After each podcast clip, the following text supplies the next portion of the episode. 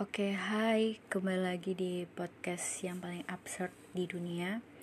Tanpa opening, tanpa sesuatu yang wow Dan ditemani dengan suara kipas kamar anak kos-kosan. Uh, Kali ini juga akan sedikit ngalor ngidul juga pembahasannya Karena tidak ada persiapan dan aku selalu memakai podcastku untuk bercerita. Um, kalau ini bisa jadi bahan diskusi puji Tuhan. Tapi kalau kalian menganggap ini sebagai bualan atau bacotannya Hana ya it's okay. Tapi ada satu topik yang mau kuambil yaitu adalah tentang trauma atau masa lalu. Pasti kita tidak asing dengan kata trauma. Karena menurutku setiap orang pasti punya trauma. Seperti dia tidak mau melakukan ini karena dia punya ketakutan dari masa lalunya gitu. Jadi uh, sesuatu yang ada di masa lalu selalu berpengaruh untuk masa depan gitu. Jadi aku pernah berpikir bisa nggak ya kita hidup tanpa dikendalikan masa lalu? Gitu. Atau bisa nggak sih kita sederhananya bodoh amatan tentang uh, masa lalu? Ternyata itu tidak bisa gitu. Karena semakin kita beranjak dewasa, kita senang sekali hidup di masa lalu. Tapi atau benarkah kita senang hidup di masa lalu? Kalian punya trauma apa? Kalau aku banyak sih rasa trauma dan sering kali rasa traumaku itu uh, tumbuh dan berkembang di pikiranku sehingga ada banyak hal yang tidak bisa aku lakukan. Akhirnya aku bertahan di satu kalimat bahwa aku trauma dengan hal tersebut. Kayak gitu. Sekali lagi ini bukan bermaksud untuk uh, mengedukasi ya tapi kalau ini bisa jadi bahan diskusi kita semua itu it's okay gitu. Tapi ini bukan oh ini teorinya dari Hana. Enggak gitu. Lebih baik kalian menganggap ini sebagai uh, bualannya Hana aja gitu. Karena sesuai dengan nama podcastnya ini tuh hanya Hana ya. Hana itu hanya begitu seperti itu. Oke. Okay. jadi uh, ada satu hal yang menarik dari rasa trauma. Karena aku pernah bikin question box uh, di Instagramku di instastoryku begini pertanyaanku waktu itu aku bertanya kalimat apa yang paling menyakitkan yang pernah kalian dapat gitu. Nah, jadi ada sekitar 10 atau sampai 15-an yang replay dan uh, kata-katanya kalau aku baca kalimat-kalimatnya itu sangat menyakitkan. Ada yang dari ayahnya sendiri yang bilang dia tidak berguna, ada dari teman dekatnya sendiri yang bilang dia perempuan murahan dan ada banyak lagi dan rata-rata itu hadir dari orang-orang sekitar.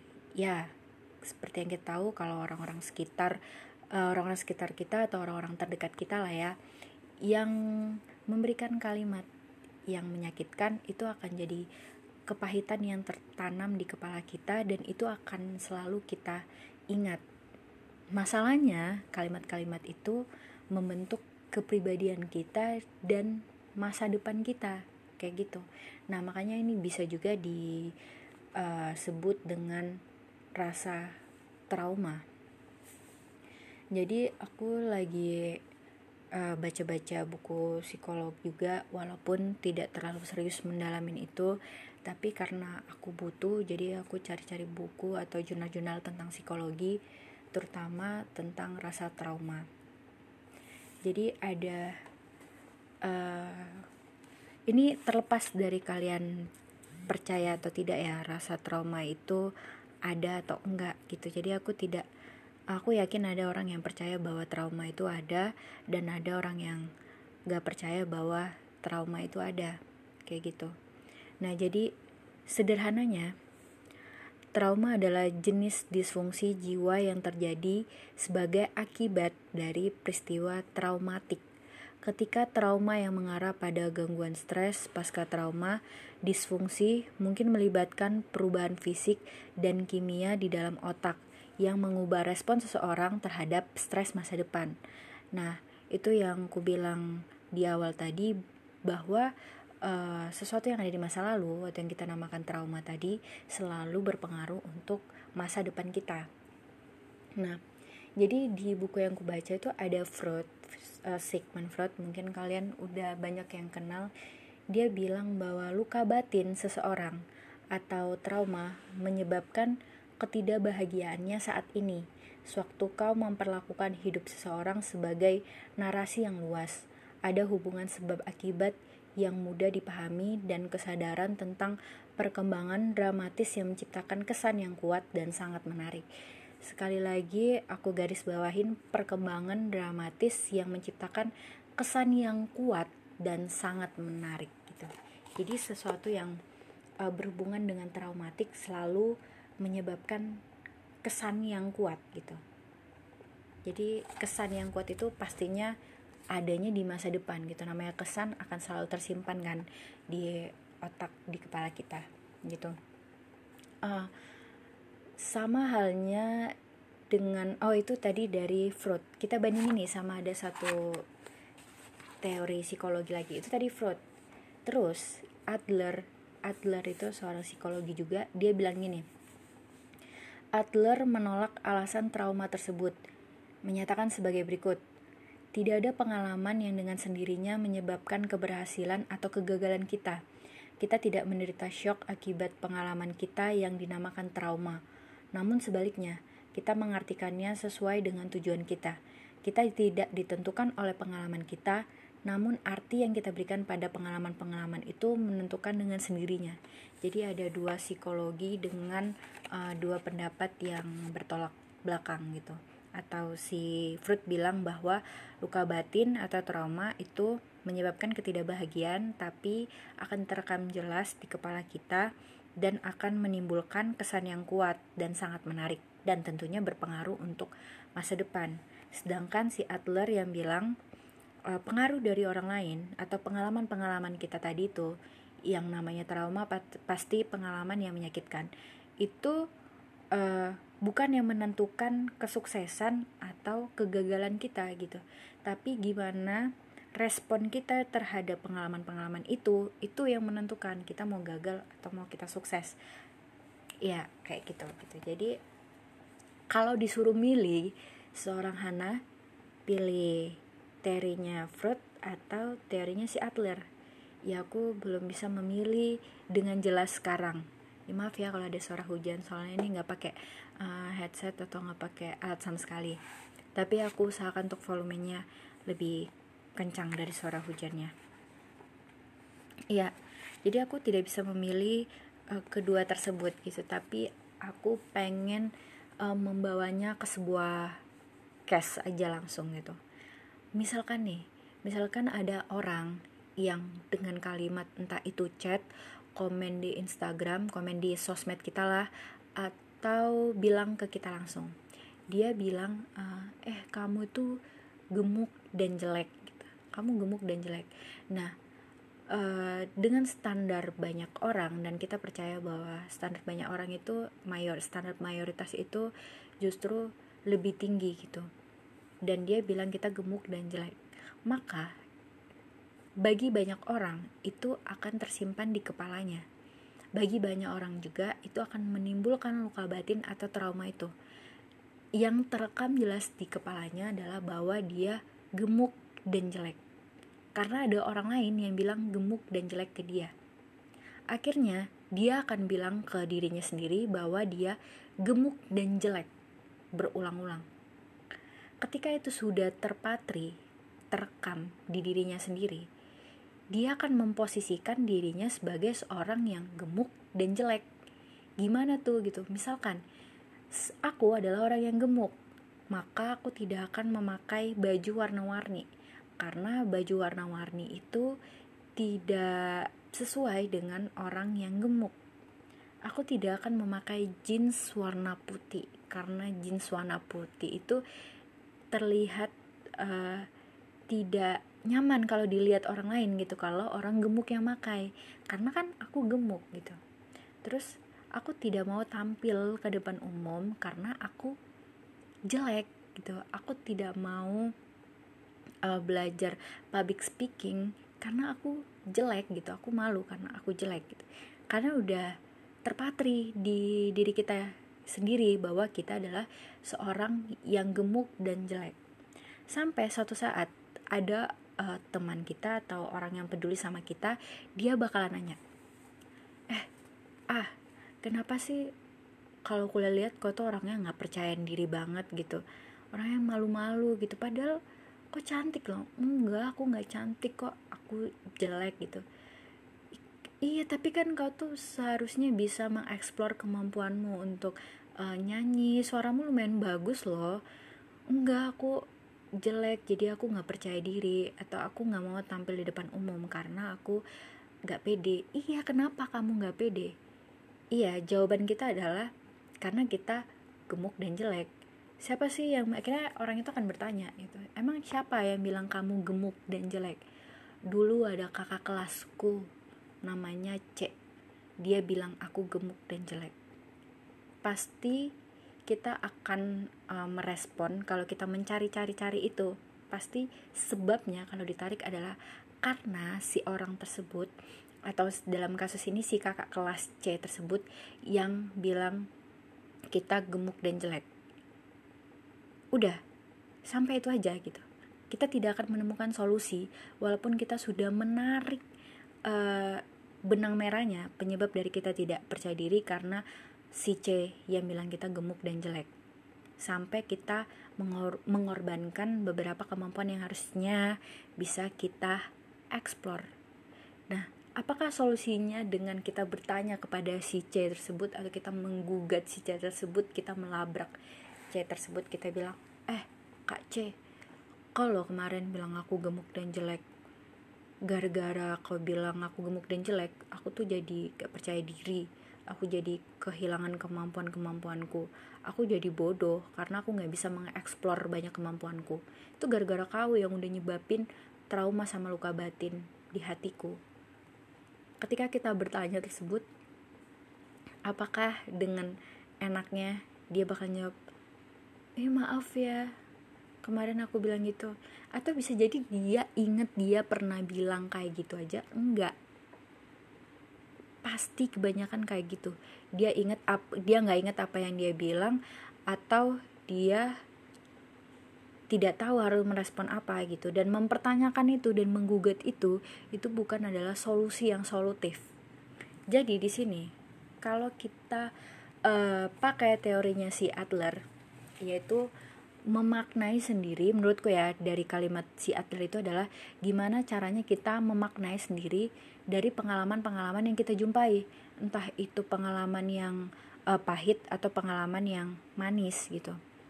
Misalnya sama kayak yang kasus tersebut ketika ada yang bilang kita gemuk dan jelek ya kita langsung menyangkal itu dalam diri kita sendiri gitu. Kita tidak membiarkan itu menjadi luka batin sedikit pun misalkan nih ada nih kakak kelas C bilang kita gemuk dan jelek. Kita bilang enggak. Menurut standarku aku gak gemuk-gemuk banget. Aku juga gak kurus-kurus banget. Terus aku juga gak jelek-jelek banget. Baiklah buat rupa seorang manusia ini baiklah gitu. Atau kalau misalnya menurut standarnya dia aku gemuk emang ada apa dengan gemuk gitu? Emang gemuk itu kenapa? Atau kita menyangkalnya dengan dia bilang kayak gitu emang dia udah kenal sama aku berapa lama ya? Eh berarti dia itu kalaupun dia orang terdekat kita berarti dia nggak mengenalku cukup baik. Buktinya dari sekian banyak hal-hal yang bisa dia utarakan atau perbincangkan dia cuma bilang gemuk dan jelek apaan sih gitu.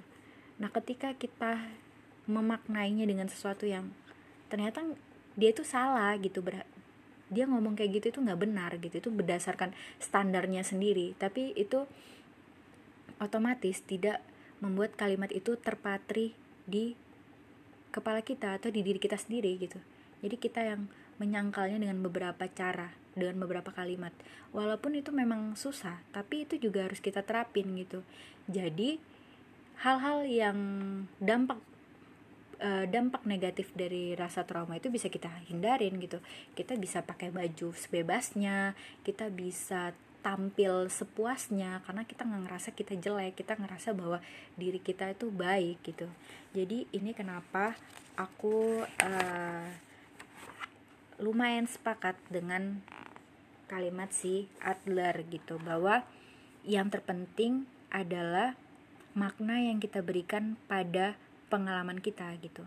Aku bukan bilang bahwa uh, pengalaman itu atau perlakuan kejam orang kepada kita itu nggak memberikan pengaruh kuat ya atau juga pembentukan kepribadian. Itu tentu gitu. Itu tentu pasti membentuk kepribadian kita dan pengaruhnya cukup kuat. Itu nggak bisa kita hindarin.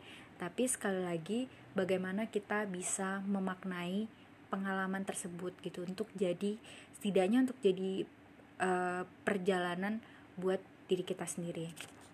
Terus aku juga punya cerita aku nggak mau bilang uh, ini kawanku dari SMP SMA atau kuliah. Pokoknya aku punya seorang kawan.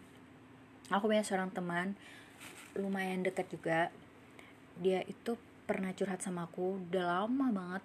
Dari dulu dia cerita bahwa dia punya orang tua yang suka uh, mukulin dia. Bukan suka sih beberapa kali lah beberapa kali dia cerita um, mukulin dia gitu.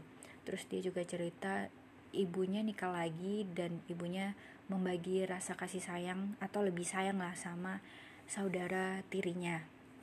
Terus juga dia bilang bahwa saat ini dia punya luka batin dari kedua orang tuanya karena kedua orang dia merasa dia tidak mendapatkan kasih sayang selayaknya orang tua kepada anak. Nah, selesai dia curhat itu uh, dalam durasi waktu yang cukup lama dia punya seorang pacar nah hujan nih udah aku lebih kencengin lagi ya dia punya pacar dan dia bilang ke aku kalau pacarnya itu memberikan uh, rasa kasih sayang yang dia cari selama ini. Karena dia nggak dapetin kasih sayang itu dari orang tuanya. Akhirnya dia nyaman sama pacarnya. Sampai dia bilang lagi dia datang lagi ke aku dia curhat bahwa pacarnya ini ternyata terlalu ngekang dia gitu. Istilahnya nggak ada yang gratis gitu. Kamu udah aku sayangin udah aku berikan ini ini itu gitu ya kamu nggak boleh kayak gitu gitu kamu nggak boleh ini nggak boleh itu dan dia bilang dia merasa terkekang dan dia merasa bahwa itu adalah rasa trauma yang baru trauma kepada seorang pasangan kepada pacar karena dia merasa terkekang. So, dari sebabnya dia ketika dia menyimpan rasa traumanya itu, wait, ini deras banget. Oke, okay, back to topic. Karena tadi hujan deras dan sekarang sudah tidak hujan lagi, jadi kita kembali ke topik uh, case kedua, case temanku tadi gitu. Jadi dia tidak dapat kasih sayang dari orang tuanya terus dia punya rasa trauma terhadap itu. Akhirnya dia uh, mencari rasa kasih sayang itu dari orang lain. Ternyata itu dari pacarnya. Ternyata uh, pacarnya itu tidak selalu seperti apa yang dia inginkan.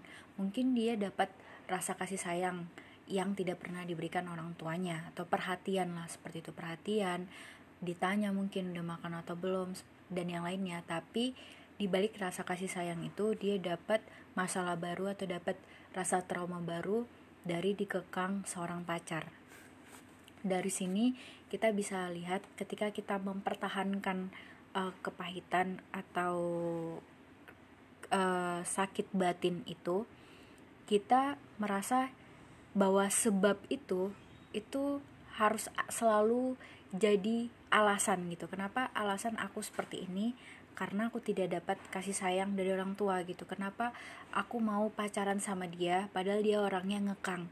Karena dia memberikan rasa kasih sayang yang tidak diberikan oleh orang tuaku gitu jadi itu yang aku maksud adalah kita mempertahankan kesan itu menjadi sangat menarik gitu uh, rasa sakit itu menjadi sangat menarik untuk selalu ada di diri kita dan selalu kita bawa ke mana-mana.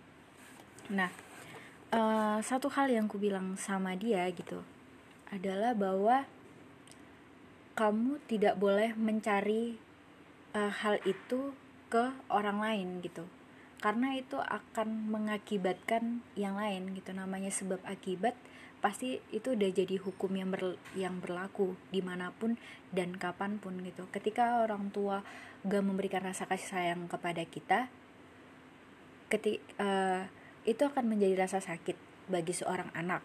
Ya aku tahu gitu. Tapi bukan berarti itu menjadi alasan kita untuk mencari itu ke hal-hal yang lain gitu atau hal-hal yang lebih buruk lagi untuk case-nya dia tidak terlalu buruk gitu. Tapi itu juga menjadi buruk ketika dia tidak bisa mengembangkan kemampuannya karena dia uh, merasa trauma itu tuh harus dicari jalan keluarnya dan akan menjadi sebab gitu. Ketika kita tidak dapat kasih sayang dari orang tua orang tua kita kita harusnya menyayangi diri kita sendiri gitu.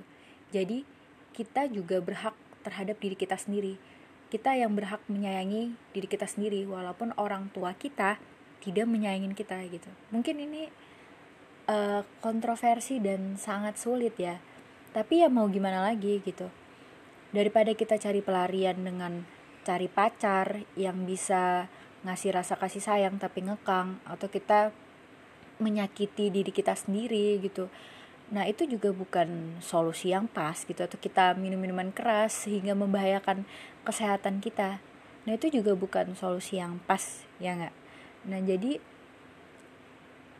kenapa kita tidak belajar untuk memberikan uh, pengalaman uh, atau memberikan makna terhadap pengalaman kita sendiri?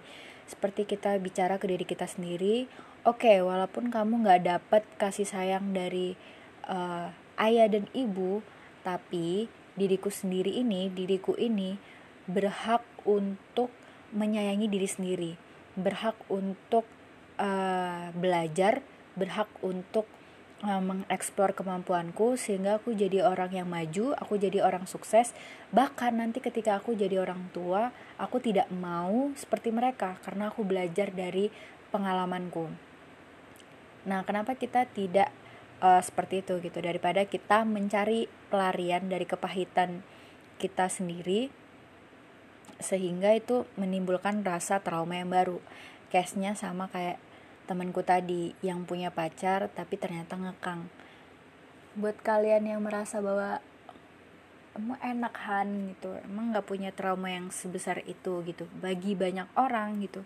Uh, broken home dan tidak dapat kasih sayang dari orang tua adalah aku tahu itu adalah hal yang salah satu hal yang paling menyakitkan gitu. Kau mah enak kan bisa ngomong kayak gitu? No. Aku juga baru-baru ini belajar untuk tidak menyimpan rasa trauma. Jadi makanya aku bilang ini bukan maksud untuk mengedukasi tapi ini juga bisa jadi uh, topik diskusi. Apa rasa traumaku? Jadi seperti yang kalian tahu uh, ini salah satunya ya dua minggu yang lalu uh, mamaku yang tersayang baru dipanggil oleh Tuhan gitu. Ya mamaku meninggal dua minggu yang lalu so aku juga masih sangat terpukul sebenarnya. Nah jadi mamaku meninggal di hari Jumat. Di hari Sabtu adalah penguburannya. Dan uh, malam dari penguburan itu ada satu nomor baru WhatsApp ke aku gitu. Karena kan aku tapi aku nggak terlalu menggubris gitu karena banyak WhatsApp yang masuk dan semuanya rata-rata adalah ucapan uh, bela sungkawa gitu dan uh, ucapan uh, semangat lah biar aku bisa bangkit lagi gitu.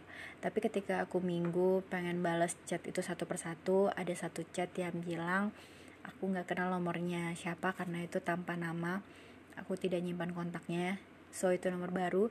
Dan dia bilang isi wa nya kira-kira seperti ini.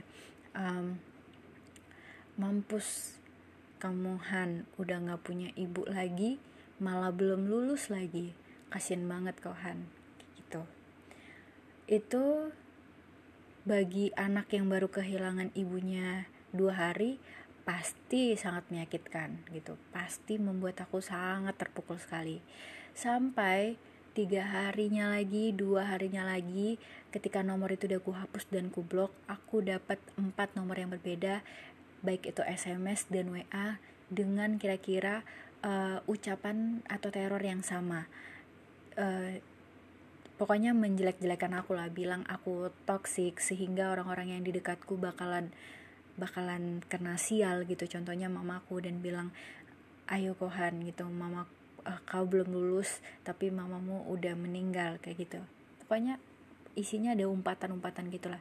So itu bisa dibilang teror. Mendapat ucapan itu gitu aku langsung terpukul dan aku ngerasa bahwa iya aku toksik iya aku bikin sial. Iya ini semua gara-gara aku. Coba kalau aku kayak gini pasti aku nggak kayak gini. Coba kalau aku nggak kayak gini pasti mamaku nggak sakit. Dan aku semakin terpuruk dan aku nggak tahu harus ngapain gitu. Karena aku juga nggak tahu ini siapa yang neror seperti ini gitu. Dan sepertinya yang neror ini uh, sangat tahu aku gitu. Kenapa? Karena dia tahu bahwa mamaku adalah salah satu kekuatanku gitu. Jadi dia tahu ketika uh, dia ngechat kayak gini dia neror kayak gini so dia bisa nyerang aku gitu. Aku sempat merasa trauma dan uh, aku langsung ngeblok ngapus nomornya dan pastinya aku susah untuk um, bersosialisasi dengan banyak orang karena aku nggak tahu yang ngechat itu siapa gitu.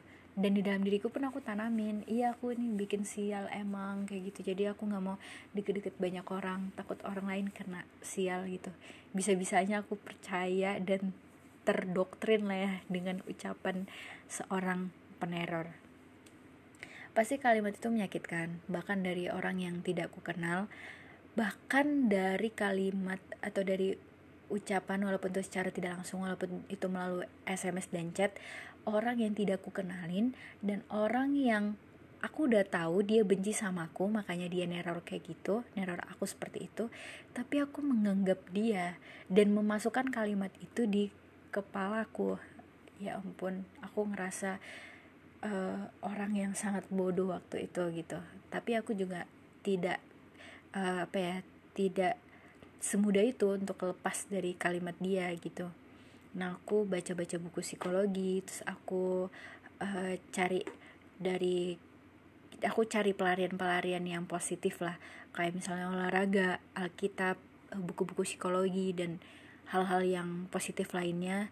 Dan ternyata sebelum aku baca si teori Adler ini aku sudah menanamkan itu terlebih dahulu ketika aku menghadapi rasa trauma itu. Aku beranggapan bahwa aku mencari konsep kematian itu bukan sakitnya adalah ketika kita tidak bisa bertemu dia lagi gitu. Ketika kita tidak bisa melihat orang yang kita sayang lagi.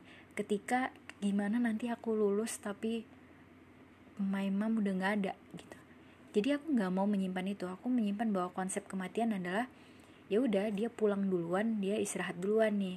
Tapi aku masih di sini nih. Tapi aku yakin mama bisa lihat aku lulus. Oh ini udah lulus gitu. Bahkan aku memberikan positif lagi nih ya untuk menangkal kalimat seperti itu adalah kayak gini. Ya puji Tuhan seorang Hana di surga udah punya Ode Hana di surga udah punya orang dalam gitu. Jadi ketika aku berdoa minta sesuatu sama Tuhan mungkin aja mama juga bisa bantu bujuk Tuhan nih supaya doaku terkabul gitu. Jadi aku rasa ya udah Hana udah punya orang dalam nih gitu. Jadi itu adalah hal yang lebih simple uh, gimana caranya aku memberikan makna terhadap pengalamanku? Karena bagiku ditinggal seorang ibu adalah uh, pengalaman yang pahit gitu. Jadi aku memberikan makna dari pengalaman yang pahit itu untuk belajar untuk mengevaluasi diri dan bisa lebih baik lagi gitu. Jadi aku nggak mau mempertahankan uh, rasa trauma itu menjadi sebab keterpurukanku nantinya. Karena di saat aku terpuruk dan di saat aku jatuh pasti orang yang neror aku tuh bakalan lebih senang lagi dan bakalan ngerasa berhasil. Atau mungkin dia mendengarkan podcast ini hai kamu maaf ya aku mengecewakanmu dengan menggagalkan rencana jahatmu. Ya maaf ya kayak gitu. Karena aku nggak mau bertahan di rasa sakit itu. Oke kita balik lagi ke teori psikologi tadi. Jadi itulah perbedaan antara etiologi dan teleologi. Jadi etiologi itu adalah studi tentang hubungan sebab dan akibat Sedangkan teologi adalah ilmu yang mempelajari tujuan dari suatu fenomena tertentu ketimbang penyebabnya gitu. Jadi eh, hal-hal uh, yang kulakukan tadi untuk menyangkal rasa traumaku adalah adalah teleologi, yaitu ilmu yang mempelajari tujuan dari suatu fenomena ketimbang penyebabnya. Jadi aku tidak mempertanyakan penyebabnya lagi, aku tidak dan mengapa kenapa Tuhan ambil mama? Kenapa harus aku yang kehilangan mama kenapa aku harus sesidi ini? Kenapa begini begini begini begini? Apa sih sebabnya? Emang aku begini ya begini ya begini ya? Aku nggak mau itu yang ada di kepalaku tapi aku uh, lebih bertanya how? Oke okay, ya mama sekarang udah puluh udah pulang duluan ke surga. So aku harus bagaimana? Aku harus bagaimana menjalani uh, hidup ini? Um, iya supaya aku nggak terpuruk aku ngapain ya? Oh iya aku bisa olahraga nih aku bisa explore energi yang energiku yang berlebih biar gak sedih-sedih lagi di kamar oke aku berangkat olahraga. Oke aku mungkin ketemu banyak orang mendiskusikan tentang eh, hal-hal uh, yang baik gitu supaya aku juga bisa berpikiran positif gitu. Jadi daripada ketimbang penyebabnya aku menanggapi fenomena tersebut untuk lebih memaknainya dan lebih belajar lagi supaya aku bisa lebih baik lagi gitu. Daripada aku uh, memakai etiologi atau studi tentang hubungan sebab dan akibat gitu. Karena aku aku nggak ber aku nggak bermaksud untuk bilang bahwa pakai teori sebab dan akibat itu salah gitu. Tapi ada sih kalau misalnya studi-studi yang lain mungkin sebab dan akibat itu benar gitu. Misalnya kayak sebab dan akibat kenapa rakyat bisa miskin gitu. Jadi kalau ditarik sebab akibatnya mungkin kita akan menemukan uh, satu kita bisa narik benang merah bahwa ternyata ada hal yang hal-hal yang tidak sesuai yang dilakukan pemerintah yang seharusnya itu bisa menyejahterakan rakyat gitu. Tapi dalam fenomena kehidupan dalam fenomena sosial kita gitu itu tidak selamanya uh, teori sebab dan akibat itu baik untuk kita terapin. Seperti itu guys jadi itulah caraku untuk menghadapi rasa trauma. Sekali lagi aku juga masih belajar. Bentar nyeruput kopi dulu. Aku masih belajar untuk lebih baik. Aku masih belajar untuk menjadi pribadi yang positif dari yang sebelumnya. Karena uh, ada banyak sebenarnya pertanyaan di kepalaku yaitu adalah ya bagaimana masa lalu itu bisa nggak ya tidak terlalu mempengaruhi masa depan? Atau pertanyaan ekstrimnya masa depan itu tidak selalu soal masa lalu gitu. Karena ini kita berbicara soal konteks keterpurukan gitu. Iya kalau kita belajar dari masa lalu. Kalau kita mengutuki masa lalu sampai kita nggak siap untuk menghadapi masa depan itu kan juga uh, salah gitu. Jadi aku tidak bermaksud untuk bilang trauma itu tidak ada.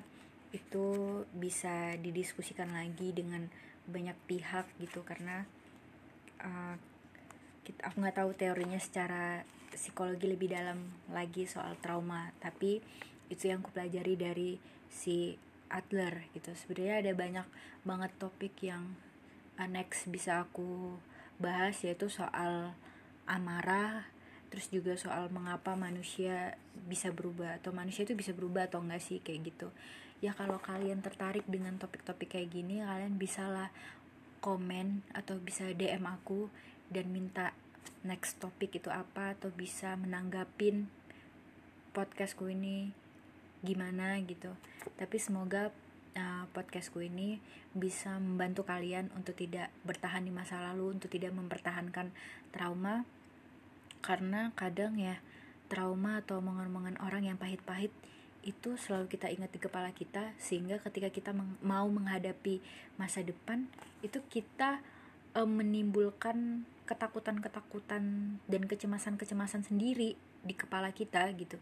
Jadi ketakutan dan kecemasan itu yang kita pertahankan yang kita olah setiap saat jadi kita nggak bisa melangkah lebih maju lagi gitu ya udah gitu aja. Maaf ya kalau podcastnya dari cara bicaraku tidak uh, sistematis dan tentunya sedikit berantakan. Dan karena tidak ada uh, persiapan seperti teks atau alat-alat lainnya aku cuman bermodalkan HP dan isi kepalaku. Seperti itu. Semoga podcast ini bisa membantu kalian bisa menghibur kalian atau bisa membuka uh, ruang diskusi buat kita semua. Sekali lagi terima kasih buat yang udah dengerin podcastku. Semoga kita bisa bertemu di podcast podcast lainnya kalau Hana nggak males dan punya waktu luang. Oke okay. salam positif buat kita semua dan semoga hari-hari kalian bisa menjadi lebih baik. Bye